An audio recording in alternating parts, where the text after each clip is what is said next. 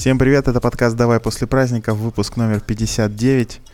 А, у микрофона, по крайней мере, на какую-то часть этого выпуска Ефрем и Евгений. Привет, Женя. Да, всем привет. Э, записываем мы его 1 апреля, и а, поэтому он будет необычный.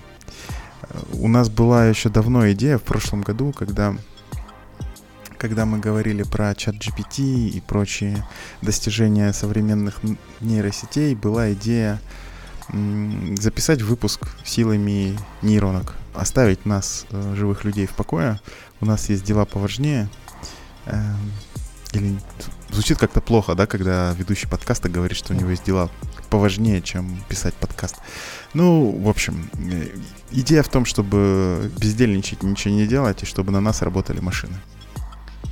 Да, идея была такая, чтобы можно было полностью все автоматизировать и полностью наслаждаться жизнью.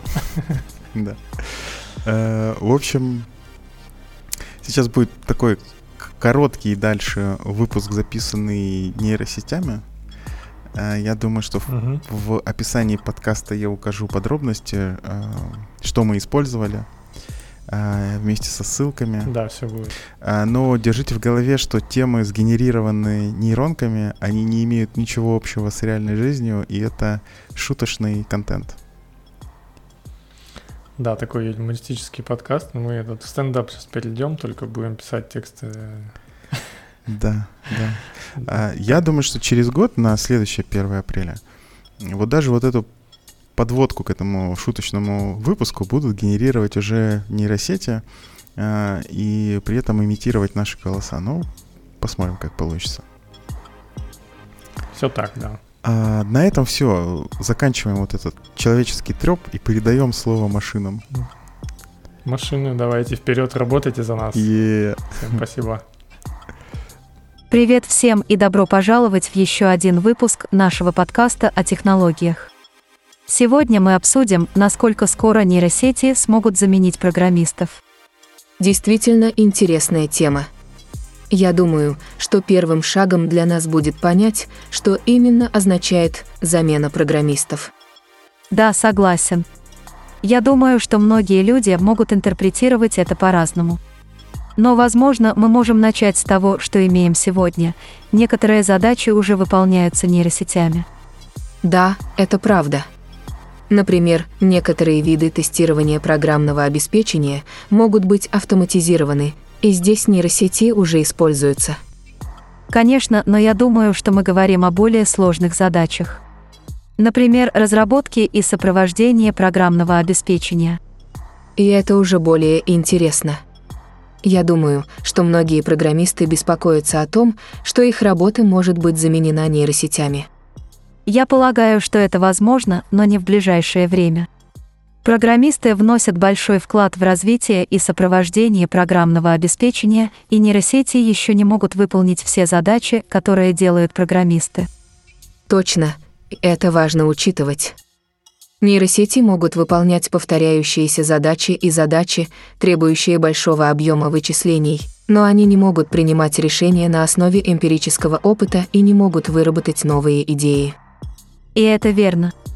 Я думаю, что программисты всегда будут нужны для того, чтобы вносить новые идеи и интуицию в процесс разработки программного обеспечения. Также стоит учитывать, что нейросети требуют огромного количества данных для обучения, и эти данные должны быть хорошо организованы. А это также задача для программистов. И это очень важно – Программисты играют роль в обеспечении правильности и качества данных, которые используют нейросети для обучения. И если данные неверны или их недостаточно, то нейросеть может дать неправильный результат. Это может быть опасно, если мы говорим о задачах, которые имеют прямое отношение к безопасности или жизни людей. Да, это верно. И мы должны также учитывать, что нейросети требуют технического обслуживания и настройки. И в этом случае программисты также будут необходимы. Да, это верно. Нейросети не могут настроить себя и провести обслуживание. И это работа для программистов. Я также думаю, что мы не должны забывать, что программисты могут создавать новые технологии и развивать нейросети.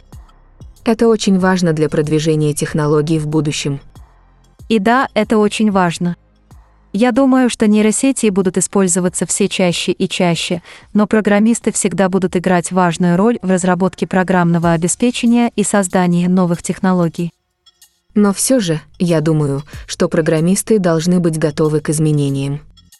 В будущем некоторые задачи, которые сегодня выполняются программистами, могут быть автоматизированы с помощью нейросетей. Да, это верно. И я думаю, что программисты должны быть готовы к тому, что некоторые задачи, которые сегодня занимают много времени, могут быть автоматизированы в будущем. Но это не означает, что программисты будут заменены нейросетями. И да, это очень важно. Мы должны помнить, что нейросети не могут заменить все, что делают программисты. Точно. И я думаю, что программисты будут играть важную роль в будущем, но они также должны готовиться к изменениям и учитывать возможности, которые предоставляют нейросети. И это может быть интересной возможностью для программистов. Ведь они могут использовать нейросети в своей работе и создавать новые технологии, которые могут решать задачи более эффективно и точно.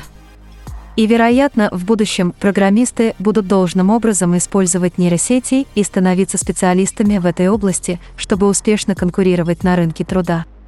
А как вы думаете, уважаемые слушатели? Поделитесь своим мнением на эту тему, оставив комментарий на нашей странице подкаста. Двигаемся дальше. Мы рады приветствовать Григория Остера, знаменитого руководителя разработки и эксперта в области искусственного интеллекта. Приветствуем вас, Григорий. Здравствуйте, друзья! Рад быть с вами в этом интересном разговоре. Сегодня мы будем говорить о том, как руководителю эмулировать бурную деятельность. Григорий, можете ли вы поделиться с нами своими мыслями по этому поводу? Конечно, я с удовольствием расскажу о своем опыте и советах по этой теме. Я считаю, что руководитель должен быть энергичным, целеустремленным и всегда готовым к действию. Но, конечно, это не всегда возможно. Часто наша жизнь и работа предъявляют к нам свои требования и ограничения. А какие советы вы можете дать, чтобы руководитель мог эмулировать бурную деятельность, не перегорев и не потерял свою продуктивность? Я считаю, что ключевым фактором является умение правильно расставлять приоритеты и делегировать задачи. Руководитель должен быть в состоянии определить, какие задачи являются наиболее важными и срочными, и сосредоточиться на них, а остальные задачи можно передать другим сотрудникам. Это действительно хороший совет. Но как руководитель может быть уверен, что задачи будут выполнены правильно, если он делегирует их другим сотрудникам? Важно не только правильно выбрать исполнителей, но и четко объяснить им, что от них требуется и какой результат должен быть достигнут.